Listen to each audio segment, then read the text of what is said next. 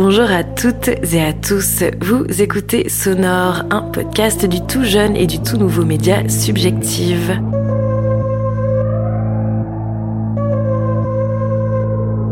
Mon invité d'aujourd'hui est membre d'un groupe des plus intéressants et innovants de la scène française actuelle. Leur nom ne vous dira malheureusement peut-être rien au premier abord, mais Inigo Montoya arrive depuis plusieurs années à prendre emprise sur nos pensées et nos émotions à travers des sonorités tirées de samples divers et uniques. Leurs paroles énigmatiques arrivent malgré tout à donner un sens bien plus profond qu'ils souhaiteraient modestement laisser paraître, et l'écho de leur univers fera, je l'espère, résonner des sentiments nouveaux. En 2015 sortait Inig EP 01, un quatre titres où l'on découvrait le très explicite Nuit Blanche ainsi que le clip très explicite et très imaginatif réalisé par The Gull, soit Gabriel et Lolita, deux graphistes talentueux qui ne cessent de les accompagner depuis plusieurs années. S'en suivra Inig EP02 en 2018 ainsi que la sortie de deux anciens titres sous une nouvelle version ou encore Inig EP03, un 5 titres et dernière sortie en date. Mais plus récemment encore, c'est avec E.S, un titre à l'écriture inclusive un peu particulier, samplé à partir d'un chant féministe du collectif Lathesis et d'un extrait de discours féministe lui aussi, qu'Inigo Montoya s'est superbement illustré.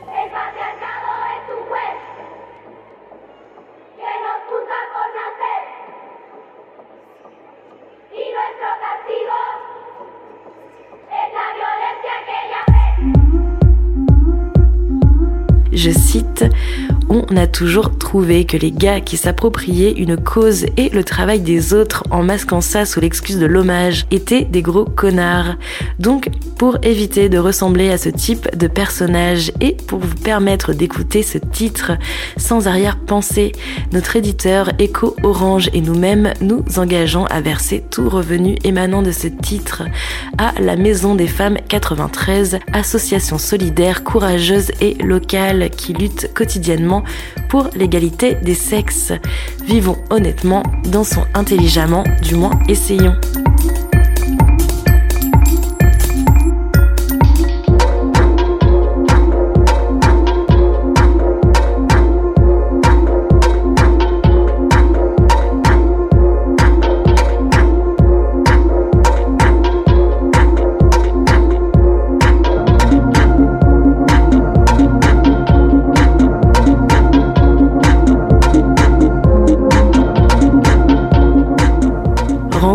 Avec Pierre Plantin, auteur, compositeur, interprète du groupe Inigo Montoya, que j'ai donc rejoint à la maison de la radio il y a de ça plusieurs mois, mais que je suis sincèrement ravie de partager ici. Alors, bonne écoute!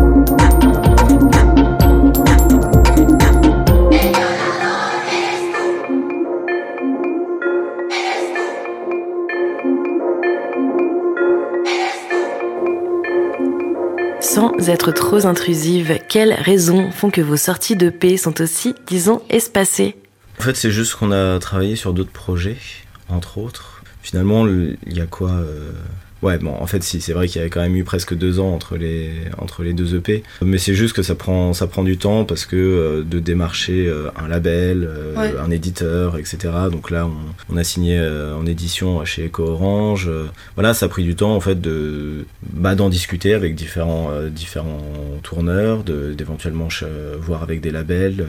Et puis, en fait, surtout, en, après le, le deuxième EP qui était sorti en janvier 2018, je crois, mm-hmm. on a eu une commande, en fait, pour un spectacle de danse au FGO Barbara pour euh, le festival Magic Barbès. Donc ça a été beaucoup de boulot en fait durant euh, toutes ces périodes, ça nous a un peu euh, reculé. Voilà, on a, on, a déjà Echo Orange pour éditer même le prochain album et mhm. donc on a déjà moins de, de galères de ce côté-là en termes de, de, recherche. Et au final, parce que les morceaux par exemple pour l'album sont déjà là C'est-à-dire, Mhm. on, on a aidé- déjà, en fait, on a énormément de morceaux, c'est juste, on sait jamais trop comment les sortir. Maintenant, justement, par rapport à la création qu'on avait fait euh, pour le spectacle de danse, euh, il y a deux titres de l'EP qui, euh, en fait, ont été écrits à la base pour ce spectacle. C'est les, c'est Et les- lesquels? C'est Archipel et Gymnasium. Ils ont été très modifiés depuis, bien sûr. Et en avril 2018, euh, mai 2018, ils n'avaient pas été joués de cette manière. Mais voilà, aujourd'hui, euh, c'était, euh, ça a été un peu un point de départ.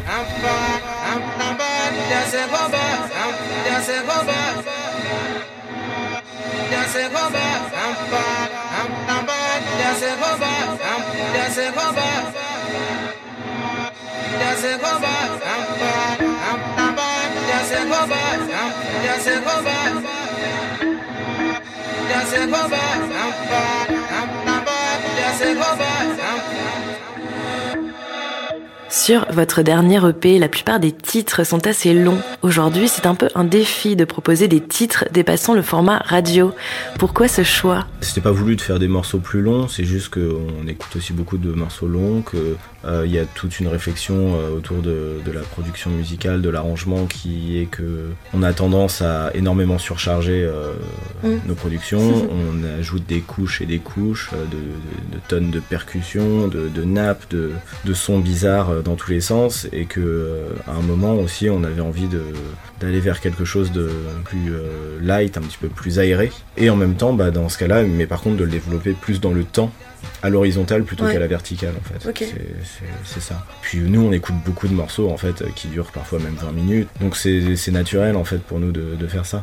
Par contre, on a toujours gardé l'idée de, euh, même quand on faisait des morceaux de, de 4 minutes, euh, même sur notre premier EP, on avait déjà des morceaux comme ça. C'est juste qu'ils duraient 4 minutes, mais en vrai, t'avais parfois euh, une partie totalement nouvelle qui arrivait au bout de 3 minutes. Euh, Il y avait un morceau crac crac boum boum Ouais. de, de ma- miam miam, où la voix, pareil, n'arrivait euh, qu'au bout de 3 minutes 30.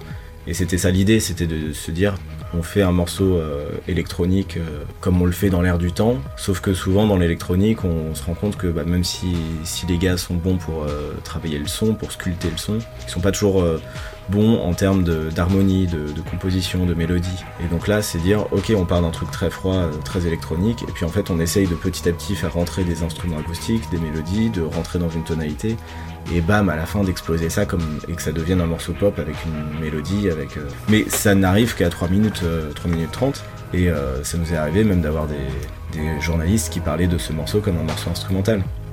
Ça, Ouais. voulait, voilà, ça voulait dire qu'ils n'avaient pas écouté Ouais, le morceau ça. jusqu'au bout.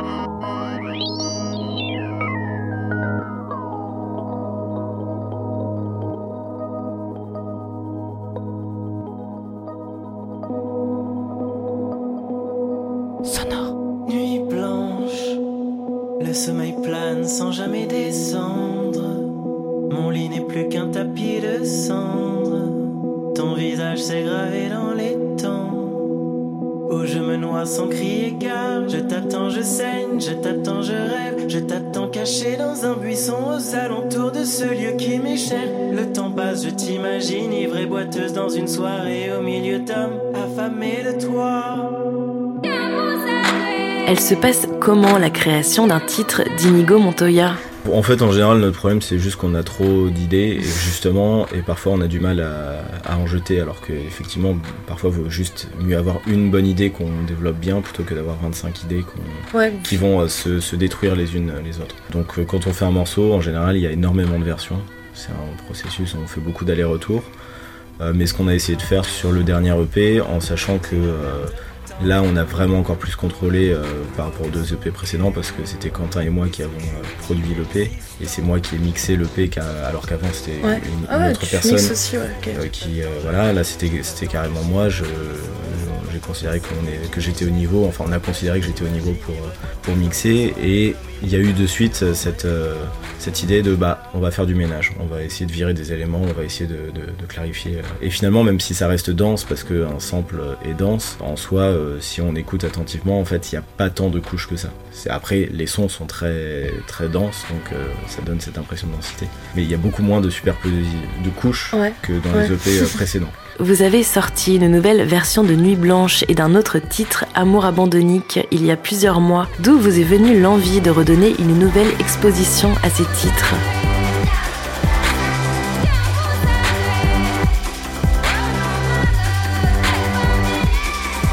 Nuit Blanche, il y a une partie à la fin qui a été. Il y a un Mm. nouveau texte qui est arrivé. En fait, euh, Nuit Blanche et Amour abandonnique, c'était euh, des versions euh, qui avaient été faites pour le, pour le live, pour, les, D'accord. pour les concerts. Euh, Amour abandonnique, euh, la version euh, originale en live était un peu dure à jouer. Donc on voulait réfléchir à une version un peu alternative et ça a donné celle-là. Après personnellement moi je peux plus écouter euh, la première version de Nuit Blanche. Ouais. Je, je peux pas supporter ma voix sur, euh, sur cette version, je peux pas c'est compliqué. Mm. Et en même temps c'est un morceau euh, très personnel qui Et ouais, euh, les paroles aussi, du coup, un petit peu, j'imagine. Parce que tu dis que c'est ta voix, mais c'est peut-être. Ouais, mais en fait, les paroles, une fois qu'elles sont là, euh, même quand c'est des choses très intimes, il y a toujours un certain recul. Ok. C'est-à-dire, euh, même un morceau comme Nuit Blanche, qui est un morceau effectivement qui a été écrit en une nuit, euh, en une nuit en fait, euh, Mhm. très spontané, de manière très spontanée, il y a toujours. Euh, et même si ça peut partir de sentiments très personnels, euh, ça reste un. On, on garde toujours beaucoup de recul en fait. C'est-à-dire, il y a beaucoup en fait, euh, même si euh, je sais que les gens l'entendent pas forcément, il y a beaucoup de second degré euh, dans, Euh, dans, ouais. dans Inigo. euh, alors peut-être qu'aujourd'hui il est un peu plus explicite, mais même dans Nuit Blanche, il y a du second degré. C'est pas un jour sans que je ne pense à toi. Les souvenirs par centaines, ce rythme ne t'enterre pas. L'amour sous toutes ses formes, quelque part au nord. Je pars loin, mais les nuits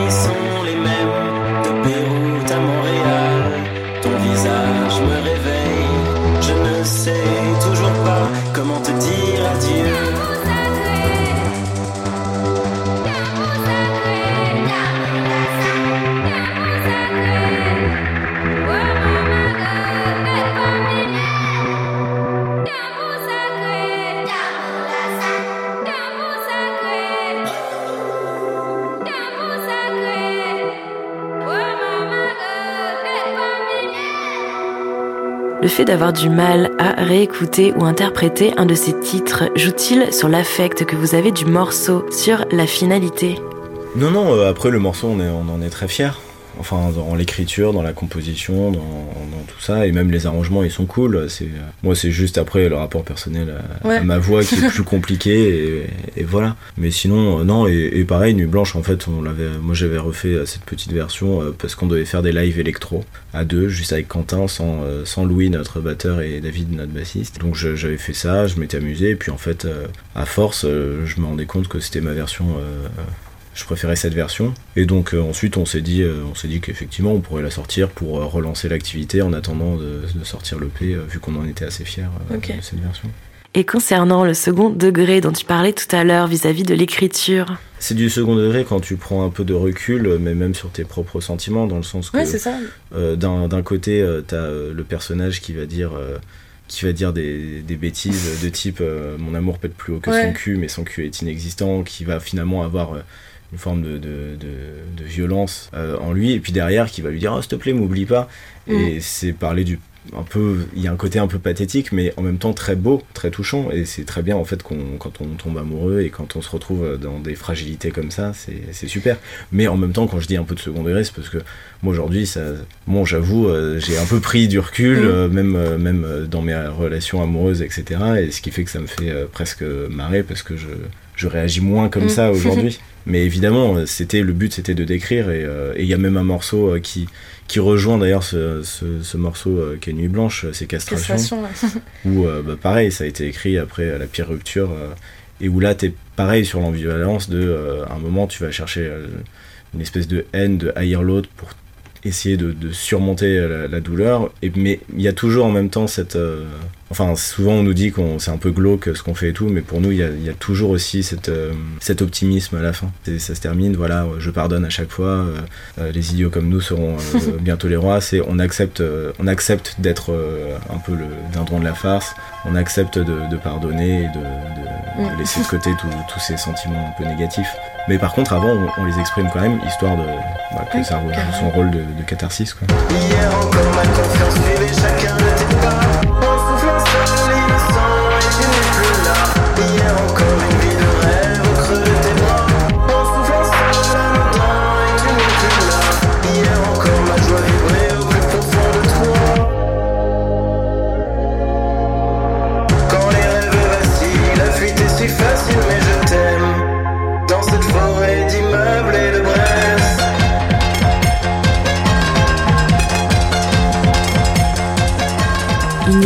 Montoya, c'est aussi beaucoup de samples. Comment trouvez-vous autant de sonorités différentes moi, je, bosse beaucoup sur, euh, sur les musiques traditionnelles euh, du, monde entier. Et avec Quentin, on, est un peu passionné par, euh, par ça. Et c'est vrai que souvent, bah, parfois même un morceau, soit il peut partir d'un sample, mais ça peut être aussi un piano-voix. Mmh. Mais par contre, bah, ça nous emmerde un peu le piano-voix parce qu'on a déjà entendu beaucoup de chansons comme ça. Donc on va essayer de chercher euh, une sonorité un peu chelou. Après, de plus en plus, déjà aussi pour des questions de droit, parce que ça pose toujours problème euh, au niveau des droits euh, d'utilisation, le sampling. de plus en plus, le sampling, c'est pas seulement aller piocher dans d'autres morceaux.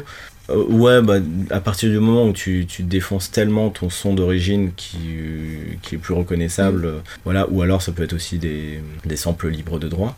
Mais il y a aussi, en fait, c'est une manière de sampler, c'est de créer ses propres samples. Par exemple. ça prend plus de, pas plus de temps, mais il faut être. Euh, c'est, euh, c'est, ouais, mais c'est, intéressant aussi de, de, de, gérer ta source de A à Z, en fait. Euh, c'est aussi un processus intéressant. C'est, par exemple, sur Magie Noire. Euh, la voix euh, qui fait le début de Magie Noire et qui revient dans tout le morceau. Je me souviens d'un commentaire qui m'avait fait marrer sur, euh, sous le clip qui était faut retrouver la daronne malgache. Oui, j'avais vu ça aussi. Et mm, bah, en fait, c'était juste ma pote Marion qui bosse ici, là, qui bosse deux étages en dessous et qui était venue faire des, des, improvisations chez moi. Je l'ai mis devant mon micro et puis puis elle faisait n'importe quoi et, puis à un moment bah moi j'ai repris les samples j'ai enfin repris quelques sons je les ai euh, déformés euh, et j'en ai j'en ai créé une j'ai créé une mélodie à partir de ça et puis voilà. Et donc dans ce cas là c'est on n'a même pas été le prendre dans un morceau préexistant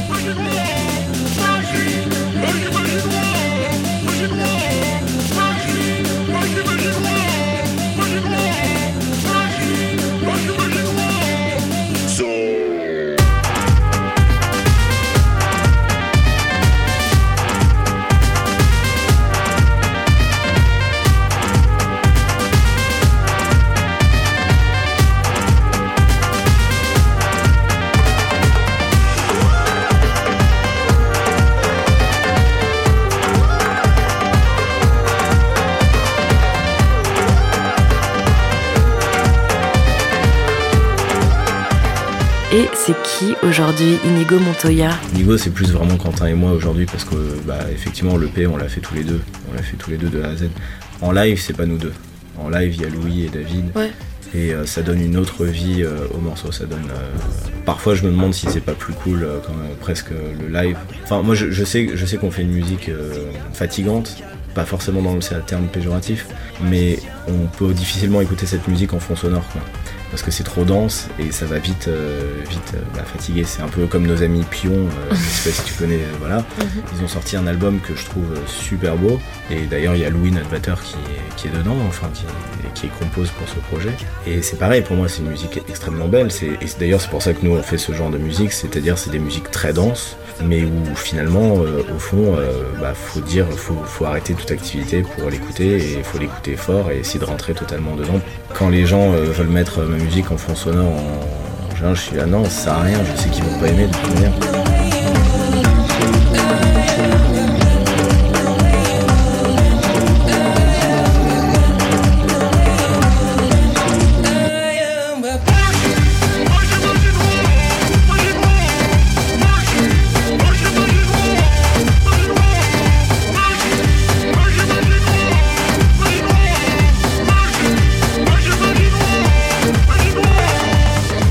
Pourrait se résumer comment votre rapport à l'industrie musicale Il y a cette idée aussi euh, générale euh, chez les gens qui ne sont pas euh, dans le milieu, qui ne connaissent pas bien le milieu, que en fait, dès que tu as un petit succès, Ouais. on, on va croire que en fait, ça y est, les choses vont se simplifier, etc., etc. C'est pas le cas, c'est-à-dire on n'a jamais fait d'argent. Enfin, moi, j'ai même perdu de l'argent depuis Mm. que j'ai commencé Inigo Montoya. J'ai plus investi que, que gagné en retour. Et non, et, c'est- et d'ailleurs, souvent, on a eu même ces, ces- les, les gens pensaient qu'on on était chez, chez entreprise ou sur un label Oui, oui, je. ou ouais. qu'on avait un tourneur, etc. Alors que non, on n'a pas de tourneur, on n'a pas de label, on, on s'autoproduit, on a juste un éditeur euh, là et seulement pour. euh, enfin, et là, ça vient de. de- c'est pour ce dernier disque. Donc voilà, et, et pareil, y a, tu vois, il y a souvent cette question de Ah, mais t'as signé chez Universal, t'as signé chez, euh, chez un gros booker, chez un.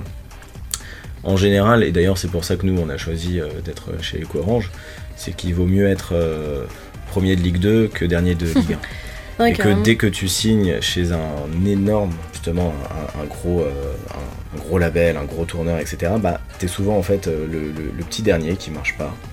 Et en fait, c'est pas sur eux qu'ils vont mettre leur attention et poser leur attention. Parce qu'ils ils se font de l'argent avec des, a- avec des Angèles et compagnie. Mm. Donc, en gros, si ça marche, et en général d'ailleurs, c'est ce qu'on remarque, c'est que souvent les, les, les- t'es obligé de marcher avant de trouver un, un label, un Mm. tourneur, etc. Et c'est là où d'ailleurs des gens comme, euh, comme La Femme ou, euh, ou Fauve, d'un point de vue économique, avaient été malins.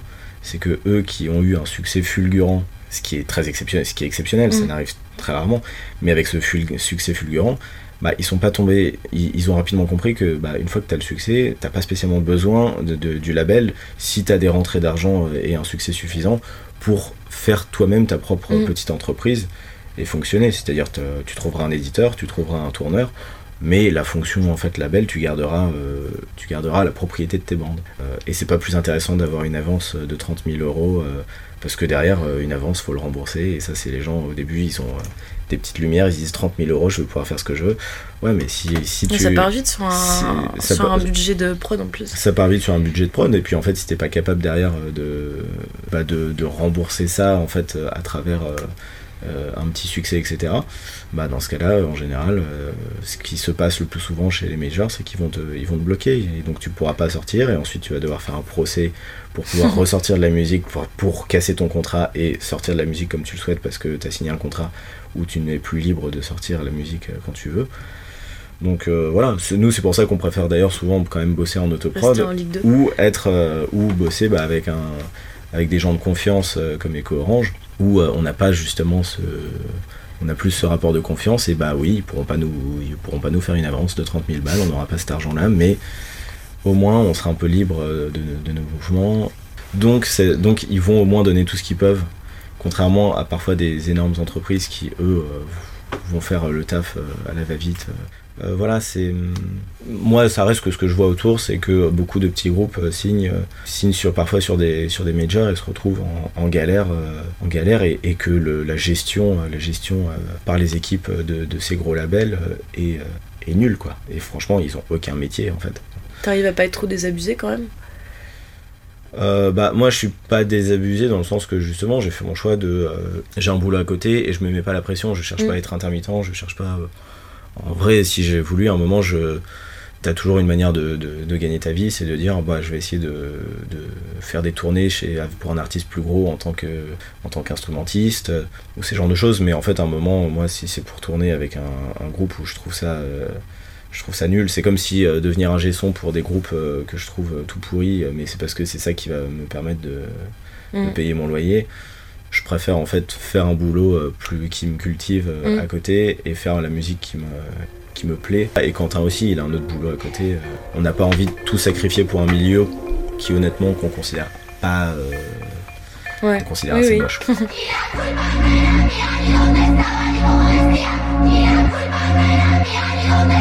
como vestía, ni la culpa era mía, ni dónde estaba, ni cómo la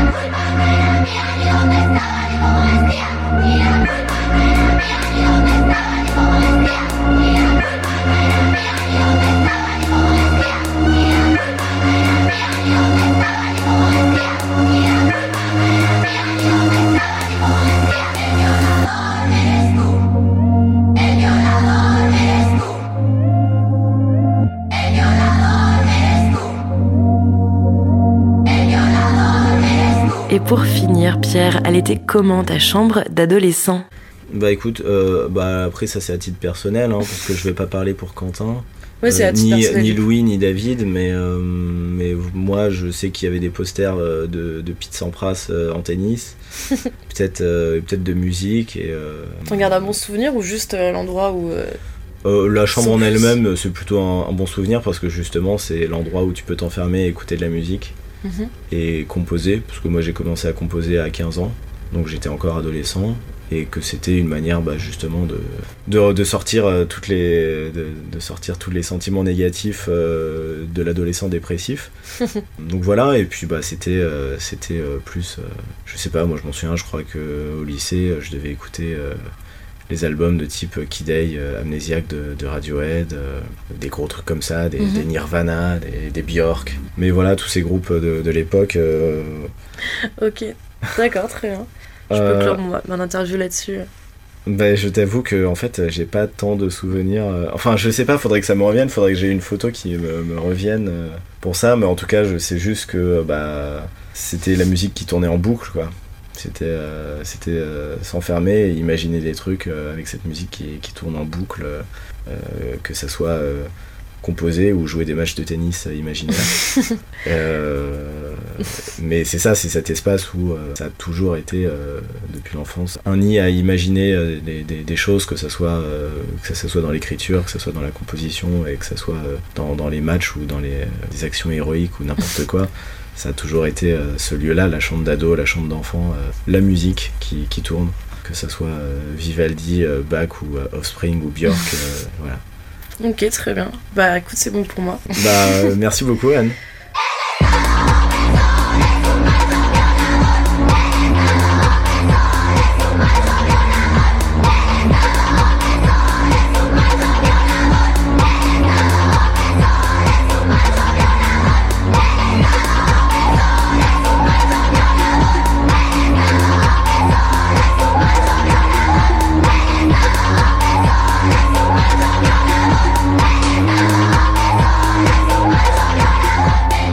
Merci beaucoup Pierre.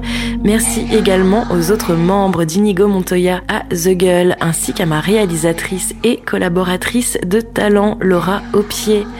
Vous pouvez tout naturellement réécouter cet épisode sur toutes les plateformes de streaming et nous suivre sur Instagram à Subjective avec 3S. Notre prochaine invitée très Hellfest est à l'antipode des artistes que nous avons rencontrés aujourd'hui. Elle s'appelle Lola Frichet et officie dans le groupe Pogo Car Crash Control. À bientôt!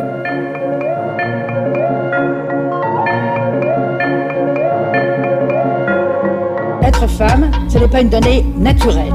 C'est le résultat d'une histoire. Il n'y a pas un destin biologique, psychologique qui définisse la femme en tant que telle. C'est une histoire qu'il a faite. D'abord l'histoire de la civilisation qui aboutit à son statut actuel. Et d'autre part, pour chaque femme particulière, c'est l'histoire de sa vie. En particulier, c'est l'histoire de son enfance qui la détermine comme femme, qui crée en elle quelque chose qui n'est pas du tout une donnée, une essence, qui crée en elle ce qu'on a appelé quelquefois l'éternel féminin, la féminité.